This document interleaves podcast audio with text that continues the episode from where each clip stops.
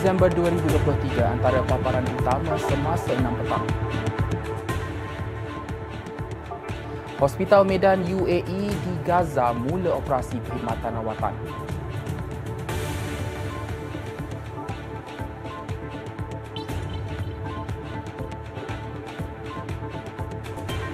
Kurang kesedaran antara punca pendaftaran OKU di Sarawak masih rendah.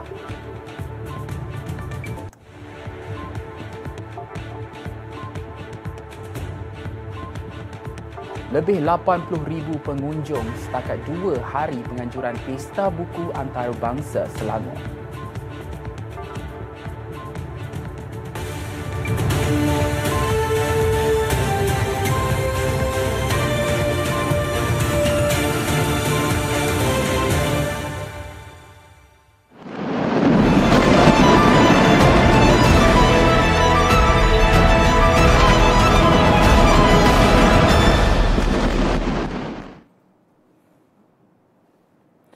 Assalamualaikum dan salam sejahtera. Kita mulakan semasa 6 petang dengan perkembangan di Gaza. Hospital Medan Bersepadu Emiriah Arab Bersatu UAE di Gaza mula menyediakan perkhidmatan rawatan. Kemudahan itu adalah sebahagian daripada usaha UAE di bawah misi kemanusiaan Galen Night Tree untuk meringankan penderitaan rakyat Palestin selain menyokong sistem penjagaan kesihatan di Gaza.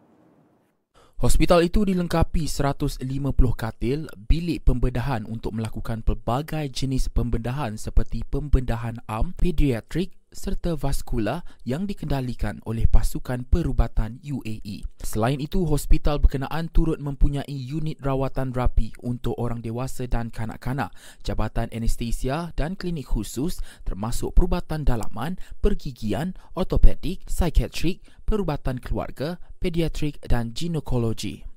Turut ditawarkan kemudahan imbasan CT, makmal, farmasi dan pelbagai perkhidmatan sokongan perubatan. Kaki tangan perubatan yang bertugas termasuk tenaga terlatih dan berkelayakan dalam pelbagai bidang perubatan selain daripada sukarelawan perubatan. Pertubuhan Bangsa-Bangsa Bersatu PBB semalam melaporkan penularan wabak hepatitis dalam kalangan penduduk di Palestin di Pusat Pelindungan di Gaza. Pejabat Penyelaras Hal Ehwal Kemanusiaan PBB dalam satu kenyataan berkata wabak hepatitis dilaporkan di pusat-pusat pelindungan yang dikendalikan oleh Agensi Bantuan Pertubuhan Bangsa-Bangsa Bersatu untuk Pelarian Palestin UNRWA. Menurut kenyataan itu, penduduk masih menghadapi masalah untuk mendapatkan bekalan air minuman di bandar Gaza dan di wilayah utara kerana kebanyakan kemudahan pengeluaran air masih ditutup akibat kekurangan bahan api manakala sebahagiannya sudah rosak. Air digunakan penduduk ketika ini diambil daripada telaga persendirian dan telaga UNRWA yang menimbulkan kebimbangan serius mengenai penyakit akibat daripada sumber tidak selamat. Pertubuhan Kesihatan Sedunia juga menekankan keperluan segera untuk pelindungan, makanan, air bersih, tempat tinggal, sanitasi dan perubatan untuk orang awam di Gaza dengan memberi amaran kesesakan akibat pemindahan besar-besaran dan keadaan hidup yang tidak selamat meningkatkan risiko penyakit. Seorang pegawai Kementerian Kesihatan yang berpangkalan di Gaza Munil Arbush berkata sistem penjagaan kesihatan di Gaza lumpuh sepenuhnya akibat kekurangan sumber perubatan dan peralatan. Menurut beliau, sebanyak 26 hospital dan 55 pusat kesihatan di Gaza telah ditutup akibat serangan Israel. Setakat ini, 15,207 rakyat Palestin telah terbunuh akibat serangan Israel sejak 7 Oktober. Bilangan mereka yang dilaporkan hilang telah meningkat kepada 7,500 orang manakala jumlah kecederaan mencecah 40,650 orang.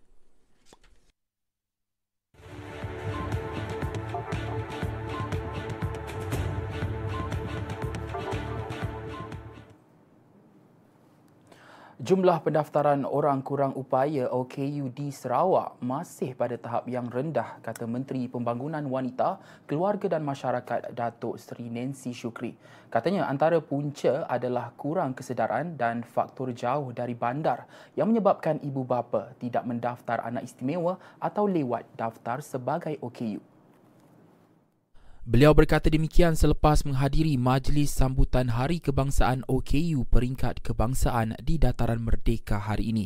Datuk Seri Nancy berkata untuk mengatasi masalah itu, kementerian menerusi Jabatan Kebajikan Masyarakat dengan kerjasama ketua masyarakat dan pejabat daerah perlu mengadakan program berkaitan bagi mengenal pasti individu yang perlu didaftarkan. Beliau menambah kementerian akan menaik taraf fasiliti untuk kegunaan OKU di pusat pemulihan dalam komuniti Kuching untuk dijadikan sebagai rumah pelindungan dan pemulihan.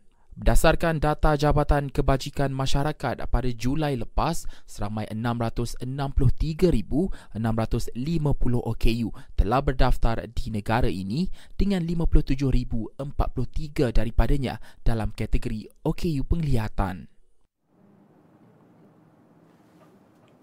Inisiatif Payung Rahmah menjadi jenama popular Kementerian Perdagangan Dalam Negeri dan Kos Sara Hidup KPDN sepanjang setahun pentadbiran Kerajaan Madani, kata Timbalan Menteri Perdagangan Dalam Negeri dan Kos Sara Hidup Fuziah Saleh. Beliau berkata inisiatif Payung Rahmah yang kini meliputi pakej, bakul, jualan dan menu merupakan household bagi KPDN dengan yang paling mendapat sambutan ialah, ialah jualan dan menu rahmah memanfaatkan lebih 5 juta pengunjung ya mm-hmm. uh, jadi itu itu kita amat-amat uh, bersyukur kerana bila kita dapat banyak membantu lah kalau kita tengok ya Zalia kalau saya sendiri tengok dua jam kadang-kadang dia berbaring dia menunggu dalam hujan dalam mm-hmm. panas ya saya insaf bahawa mereka amat-amat memerlukannya kerana kita tawarkan um, kita tawarkan diskaun antara 10 hingga 30% yeah. dan keba- kita punya 150 juta itu Oh, boleh dikatakan maksimumnya pergi kepada diskaun tersebut. Yeah. Bukan untuk kita pasang belon, bukan untuk kita uh, bayar yang mahal-mahal, ya, event management dan sebagainya. Jadi, yeah. jadi alhamdulillah dia banyak membawa manfaat uh, kepada rakyat. Beliau berkata demikian ketika ditemu bual secara maya menerusi program Selamat Pagi Malaysia terbitan Radio Television Malaysia hari ini. Menurut Fuzia, kejayaan Jualan Rahmah mendorong KPDN untuk memperkenalkan Jualan Rahmah bergerak melalui inisiatif Kedai Cari Rakyat dengan lori memasuki kawasan B40 termasuk kampung, flat dan program perumahan rakyat PPR. Inisiatif Payung Rahmah diperkenalkan pada awal tahun ini oleh Allahyarham Datuk Seri Salahuddin Ayub bagi membantu rakyat menghadapi pelbagai cabaran berhubung kenaikan kos sara hidup terutama ketika negara dan ekonomi sedang pulih daripada kesan pandemik COVID-19. Tambah Fuzia, inisiatif itu dimulakan dengan peruntukan kecil iaitu 100 juta ringgit dan kemudian Perdana Menteri Datuk Seri Anwar Ibrahim yang juga Menteri Keuangan memberikan tambahan 50 juta ringgit dan kesemua 150 juta ringgit itu disalurkan untuk pemberian diskaun kepada pengguna.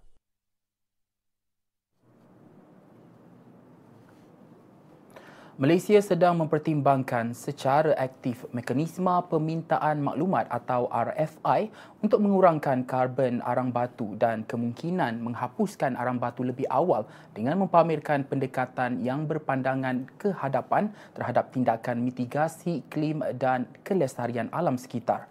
Menteri Sumber Asli Alam Sekitar dan Perubahan Iklim Nik Nazmi Nik Ahmad menggariskan cabaran besar yang dihadapi Malaysia dan negara membangun yang lain ketika menyertai pelancaran Coal Transition Accelerator Perancis pada persidangan ke-28 pelbagai pihak COP28 Convention Rangka Kerja Pertubuhan Bangsa-Bangsa Bersatu mengenai perubahan iklim di Dubai. Dalam satu kenyataan hari ini, beliau berkata cabaran ini merangkumi bidang tenaga, ekonomi, sosial dan alam sekitar terutamanya bagi negara yang bergantung kepada loji arang yang masih awal dan baru. Walaupun begitu, menteri itu menekankan dasar Malaysia yang tidak berbelah bagi terhadap pembinaan dan pembangunan loji arang batu baharu sambil menyarankan keperluan untuk mewujudkan sistem tenaga yang boleh dipercayai, kos efektif dan mampan dalam menghadapi halangan ini. Sementara itu, pada acara berkenaan, Nick Nazmi turut menyatakan minat Malaysia untuk memahami perjanjian perkongsian peralihan tenaga adil yang disertai kerajaan Vietnam dalam merealisasikan pembiayaan dan sokongan untuk peralihan tenaga mampan yang mana boleh dicontohi Malaysia. Pemandu lori didenda maksimum RM100,000 kerana menyebabkan pencemaran melibatkan pelepusan buangan haram terjadual di Sungai Kim Kim, Pasir Gudang, Johor pada 2019. Jabatan Alam Sekitar memaklumkan N. Maridas didapati melepaskan inap cemar berminyak ke dalam sungai tersebut. Jabatan Alam Sekitar memaklumkan syarikat P-Tech Resource Sdn Berhad berdepan 8 pertuduhan mengikut Peraturan-Peraturan Kualiti Alam Sekeliling Kurungan Udara Bersih 2014. Syarikat tersebut juga didenda RM40,000 bagi setiap pertuduhan menjadikan jumlah keseluruhan denda RM320,000. Menurut Jabatan Alam Sekitar, kes Maridas serta syarikat tersebut telah dibicarakan dengan 38 saksi yang dipanggil memberi keterangan. Hakim Mahkamah Seksyen Johor Bahru, Datuk Cik Wan Zaidi Cik Wan Ibrahim menjatuhkan hukuman pada 30 November selepas mereka mengaku bersalah. Pencemaran sisa bahan kimia di Sungai Kim Kim pada 7 Mac 2019 itu dipercayai susulan pembuangan sisa toksik yang menyebabkan lebih 2,000 orang awam terjejas kesihatan manakala 111 sekolah di Pasir Gudang ditutup. Insiden itu juga menyebabkan 947 orang dirawat dengan 9 daripada mereka ditempatkan di unit rawatan rapi Hospital Sultan Ismail. Hentikan penyebaran kandungan berbau hasutan. Dekati kedamaian, pupuk persefahaman dan jauhi perbalahan. Bersama-sama kita memupuk semangat perpaduan. Hindari sebarang tindakan yang boleh mencetuskan provokasi kaum. Raikan hari perayaan di Malaysia bersama-sama dengan mengunjungi antara satu sama lain. Selain mengeratkan silaturahim, masyarakat juga dapat memahami dan menghormati perayaan di Malaysia. Sertai aktiviti kemasyarakatan dan sukan bersama-sama dan sebaran mesej positif mengenai kepentingan perpaduan oleh media masa.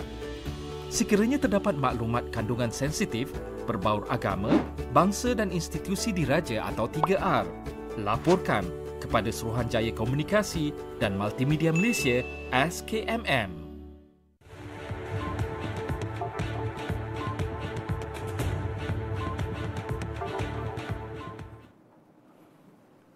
Bertemu kembali. Tenaga Nasional Berhad TNB melakukan persiapan awal menghadapi musim tengkujuh di tiga negeri iaitu Pahang, Terengganu dan Perak dengan mengurangkan paras air di tiga empangan skim hidroelektrik miliknya bagi menampung kapasiti air. Pengarah urusan TNB Power Generation Sedang Berhad, Insinyur Muhammad Nazri Pazil berkata ketiga-tiga empangan TNB di Cameron Highlands, Tasik Kenyir dan Sungai Perak telah bersedia menakung kapasiti air yang dijangka meningkat di hulu sungai. Insinyur Muhammad Nazri berkata empangan hidroelektrik TNB turut berfungsi sebagai tebatan banjir dengan keupayaan menampung jumlah air hujan yang besar ketika musim tengkujuh selain menjana elektrik. Ujarnya dengan kapasiti menakung air di hulu sungai, empangan-empangan berkenaan dapat mengelakkan bencana lebih besar daripada berlaku di kawasan hilir setiap kali musim tengkujuh tiba. Tambah beliau, TNB turut mengadakan beberapa siri taklimat persediaan selain latihan simulasi kecemasan bagi meningkatkan kecekapan semua pihak ketika bertindak pada musim banjir. Terdahulu, Jabatan Meteorologi Malaysia meramalkan hujan lebat di pantai timur Semenanjung dengan kebanyakan negeri menerima purata hujan antara 100 hingga 900 mm hujung tahun. Timbalan Perdana Menteri Datuk Seri Fadilah Yusof akan menjadi tuan rumah sempena lawatan kerja oleh naib Perdana Menteri Timor Leste Francisco Calbuadile bermula hari ini hingga 6 Disember. Kementerian Luar Negeri Wisma Putra dalam satu kenyataan memaklumkan kedua-dua pemimpin akan bertemu esok bagi membincangkan status hubungan dua hala antara Malaysia dan Timor Leste serta isu-isu antarabangsa yang mempunyai kepentingan bersama. Menurut Wisma Putra yang di-Pertuan Agong Al-Sultan Abdullah Riayatuddin Al-Mustafa Bilal Shah berkenan menerima menghadap Kalbuadile di Istana Negara selasa ini. Kalbuadile yang juga Menteri Pelancongan dan Alam Sekitar akan turut mengadakan pertemuan dengan Menteri Pelancongan Seni dan Budaya Datuk Seri Tiong King Sing bagi membincangkan potensi kerjasama dalam sektor pelancongan antara kedua-dua negara. Beliau turut dijadual menghadiri majlis resepsi sambutan ulang tahun pengisytiharan kemerdekaan ke-48 Republik Demokratik Timor Leste anjuran Kedutaan Republik Demokratik Timor Leste di Kuala Lumpur dan menyampaikan ucap tama semasa sesi jaringan perniagaan dengan Komuniti Perniagaan Malaysia dan Dewan Perdagangan. Kerajaan Sabah memperuntukkan 474.55 juta ringgit bagi pembangunan modal insan untuk tahun depan. Ketua Menteri Sabah Datuk Seri Haji Jinor berkata, keutamaan program pembangunan modal insan termasuk biasiswa dan geran pendidikan. Tambahnya, kerajaan Sabah memperkenalkan beberapa inisiatif bagi meringankan beban golongan belia melanjutkan pengajian ke institusi pengajian tinggi IPT seperti bantuan tunai sekali bayar untuk menampung yuran pendaftaran di bawah program bantuan pendaftaran IPT, BUDI.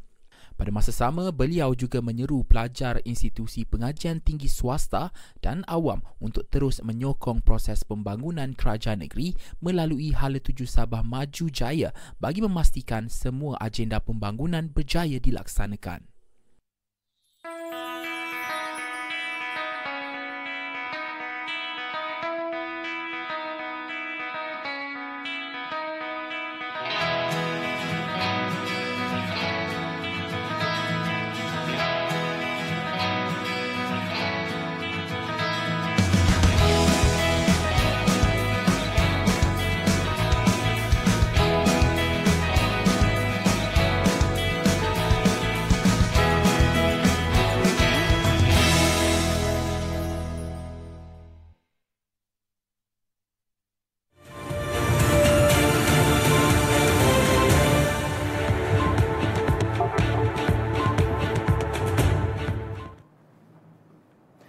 Pesta Buku Antarabangsa Selangor SIBF 2023 yang berlangsung sejak Jumaat lalu telah mencatatkan lebih 80,000 pengunjung setakat semalam. Pengarah SIBF 2023 Zafrullah Aris berkata meskipun cuaca hujan, program yang berlangsung di Pusat Konvensyen Majlis Bandaraya Shah Alam MBSA mendapat sambutan luar biasa. Bagi saya uh, kejutan sedikitlah walaupun keadaan di luar cuaca uh, kurang mengizinkan dengan keadaan hujan tapi tuan-tuan dan puan-puan boleh lihat sendiri uh, pengunjung-pengunjung masih tidak putus hadir walaupun uh, di luar sana hujan uh, pengunjung masih berbondong-bondong beramai-ramai datang uh, menuju masuk ke Pesta Buku Antarabangsa Selangor. Tambah Zafrullah, beliau optimis kehadiran pengunjung boleh mencecah 300,000 sehingga ke penghujung acara jika momentum sambutan menggalakkan. Ya, kita masih uh, lagi meneruskan aktiviti-aktiviti yang dirancang. Bahkan uh, tak ada mana-mana pempamer pun yang yang tutup kedai uh, awal uh, disebabkan cuaca hujan. Uh, masih lagi diteruskan seperti biasa. Begitu juga dengan aktiviti-aktiviti kita sepanjang di Pesta Buku ini masih mengikut jadual uh, dan kita harapkanlah uh, dapat diteruskan uh, dan kita terus keep the momentum supaya orang ramai datang dekat sini ada yang datang daripada jauh dua daripada Selangor dapat merasai uh, nikmat berpesta buku uh, di Selangor ini.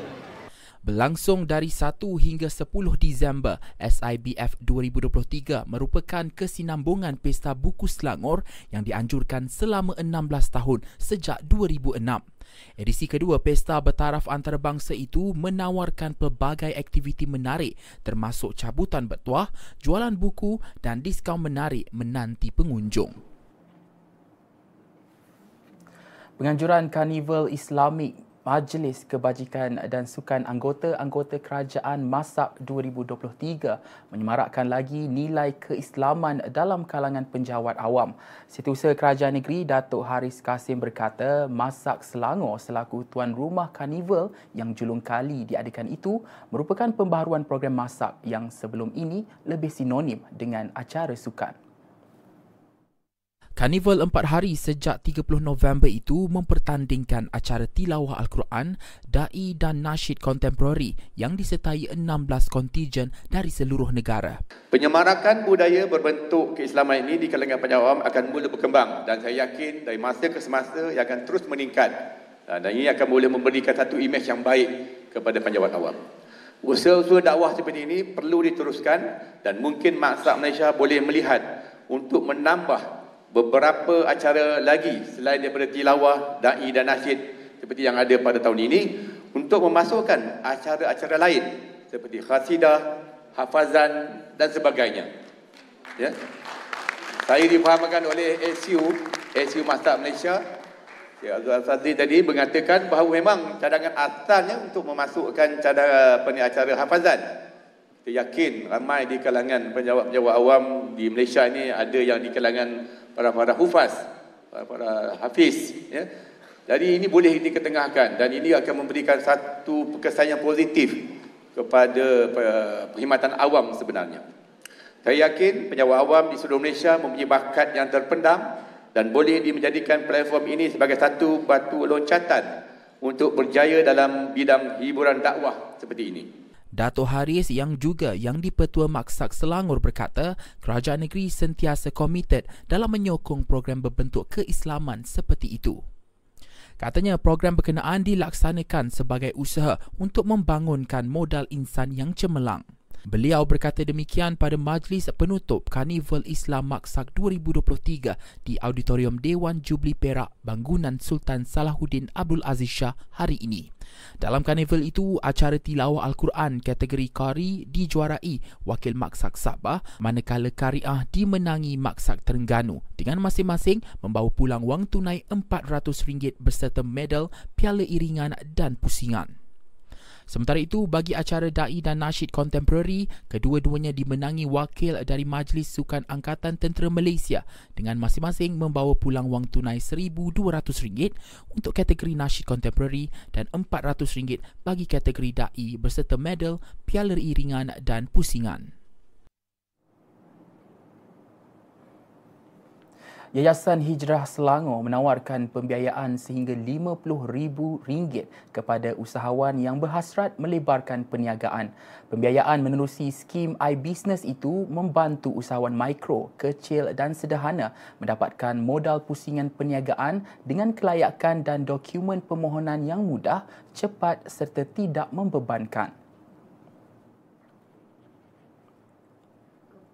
Menerusi perkongsian di Facebook, Hijrah Selangor memaklumkan pembiayaan skim iBusiness itu terbuka kepada semua sektor perniagaan.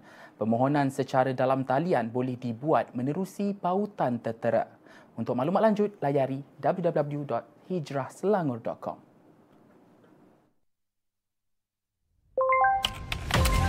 Dalam kita membangunkan aplikasi yang memberi kesejahteraan kepada negara, ada yang menyalahgunakannya.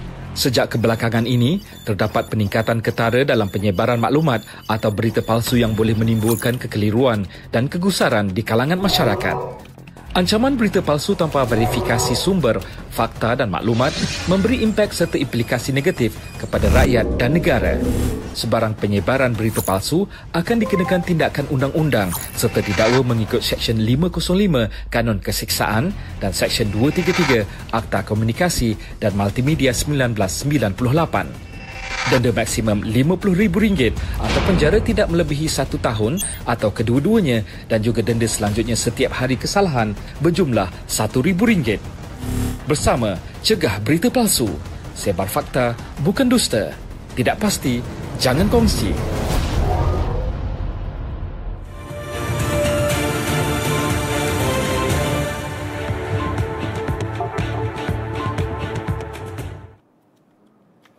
Bersua kembali, Tourism Selangor bakal memperkenalkan pakej pelancongan sukan golf dan pelancongan perubatan sempena Tahun Melawat Selangor 2025.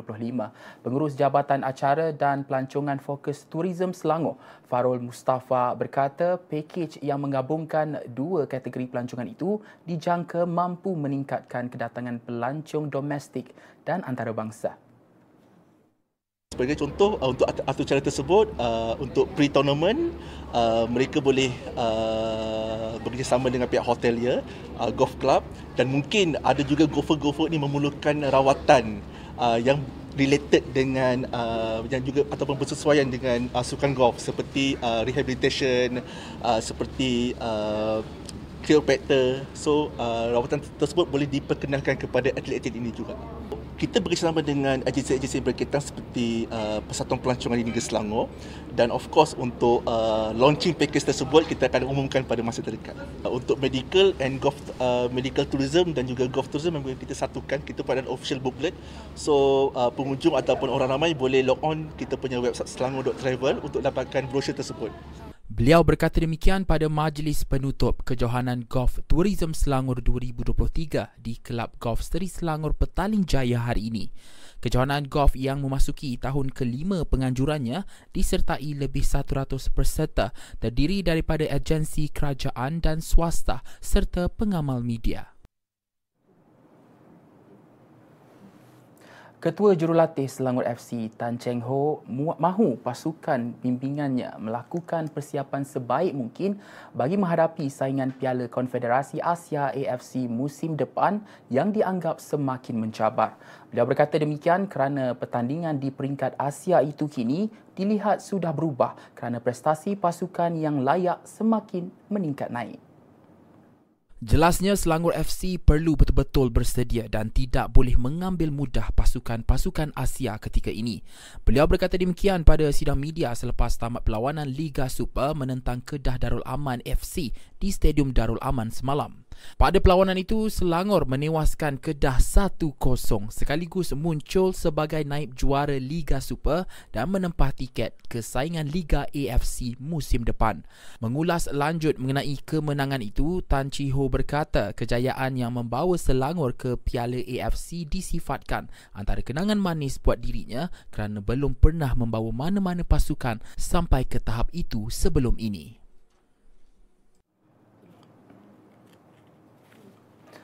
Skuad hoki lelaki Jerman enggan terlalu memikir soal memburu gelaran juara buat kali ketujuh. Sebaliknya akan melakukan yang terbaik pada perlawanan Piala Dunia Remaja JWC 2023 pada 5 hingga 16 Disember ini di Stadium Nasional Bukit Jalil. Kapten pasukan Matteo Poljarik 21 tahun yang bermain di posisi tengah bagi pasukan ranking kedua dunia itu berkata rakan sepasukannya hanya ingin fokus dalam mempamerkan prestasi terbaik dengan misi mesti menang pada perlawanan pembukaan menentang Afrika Selatan nanti. Sementara itu, jurulatih pasukan Ryan Van Eyck menjangkakan pertarungan sukar menentang Afrika Selatan yang berada di kedudukan ke-10 dunia apabila beberapa nama besar seperti Mustafa Kasim yang bermain di posisi hadapan akan beraksi pada perlawanan itu. Pasukan Jerman diundi dalam kumpulan B dan akan memulakan kempen menentang Afrika Selatan pada Selasa depan 5 Disember diikuti aksi dengan Perancis pada Rabu dan menutup perlawanan kumpulan bertemu Mesir pada Jumaat. Kita ke perkembangan antarabangsa tiga orang maut manakala tujuh lagi cedera dalam letupan di sebuah universiti di selatan Filipina hari ini. Menurut Ketua Polis Alan Nobelza, letupan berlaku di Gymnasium University Mindanao yang terletak di Marawi, bandar Islam terbesar negara itu. Ketika kejadian sekitar jam 7 pagi waktu tempatan, penuntut dan pensyarah berkumpul untuk perjumpaan Katolik di gimnasium berkenaan pihak polis sedang menyiasat jenis bahan letupan yang digunakan dan memburu suspek bertanggungjawab. Sementara itu, Gubernur Wilayah Lanao de Sur, Mamintal Alonto Adiong Jr. mengutuk serangan letupan itu. Menurutnya, serangan pengganas ke atas institusi pendidikan harus dikecam kerana ia merupakan tempat yang menggalakkan budaya keamanan dan membentuk belia untuk masa depan. Pada masa sama, Universiti Mindanao memaklumkan kelas pengajian digantung sehingga diberitahu kelak. Institut pengajian itu juga mengucapkan takziah kepada mangsa dan keluarga mereka serta komited untuk memberikan sokongan dan bantuan kepada mereka yang terjejas akibat tragedi itu. Gempa bumi kuat berukuran 7.5 pada skala Richter melanda Mindanao, Filipina pada 10.37 malam semalam. Menurut kenyataan Jabatan Meteorologi Malaysia, Met Malaysia, gempa bumi dengan kedalaman 85 km itu berlaku pada jarak 42 km dari tenggara Gingo City, Filipina. Susulan gegaran itu berdasarkan penilaian awal Met Malaysia, ia tiada ancaman tsunami kepada Malaysia. Gegaran penghujung sederhana berukuran 5.3 pada skala Richter berlaku dengan kedalaman 75 km pada jarak 113 km timur dari Bisling, Filipina pada 6.35 pagi tadi. Semalam, lima kejadian gempa bumi direkodkan dalam tempoh kurang dua jam sekitar rantau kepulauan Filipina, khususnya Mindanao, termasuk dua dikategorikan gempa bumi kuat.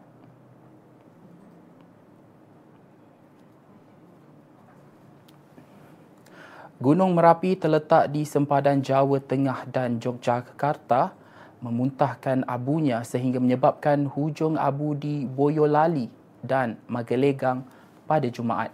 Letusan abu itu berlaku sebanyak dua kali iaitu pada pukul 7.27 malam dan 7.47 malam waktu tempatan yang mencecah sehingga 2,000 meter dari kawah gunung. Badan Nasional Pengurusan Bencana BNPB melaporkan desa Selot di Boyolali dan desa Sawangan di Magelang turut terkesan akibat hujan abu itu. Ketua Desa Kelakah Maroto yang mengesahkan kejadian itu memberi jaminan bahawa situasi adalah terkawal. Sebagai langkah pencegahan, pihak berkuasa tempatan menghidarkan pelitup muka dan mengarahkan Village Alert Team siap sedia untuk diaktifkan dan menjalankan rondaan. Gunung Merapi mula menunjukkan peningkatan aktiviti Gunung Merapi sejak 11 Mei 2018 dan berada dalam status berjaga-jaga sejak 5 November 2020. Laporan itu tadi mengakhiri semasa 6 petang. Terus ikuti kami di kesemua platform sosial media dengan carian Media Selangor dan Selangor TV. Dengan itu, saya Alif Haikal Muhammad. Assalamualaikum dan salam hormat.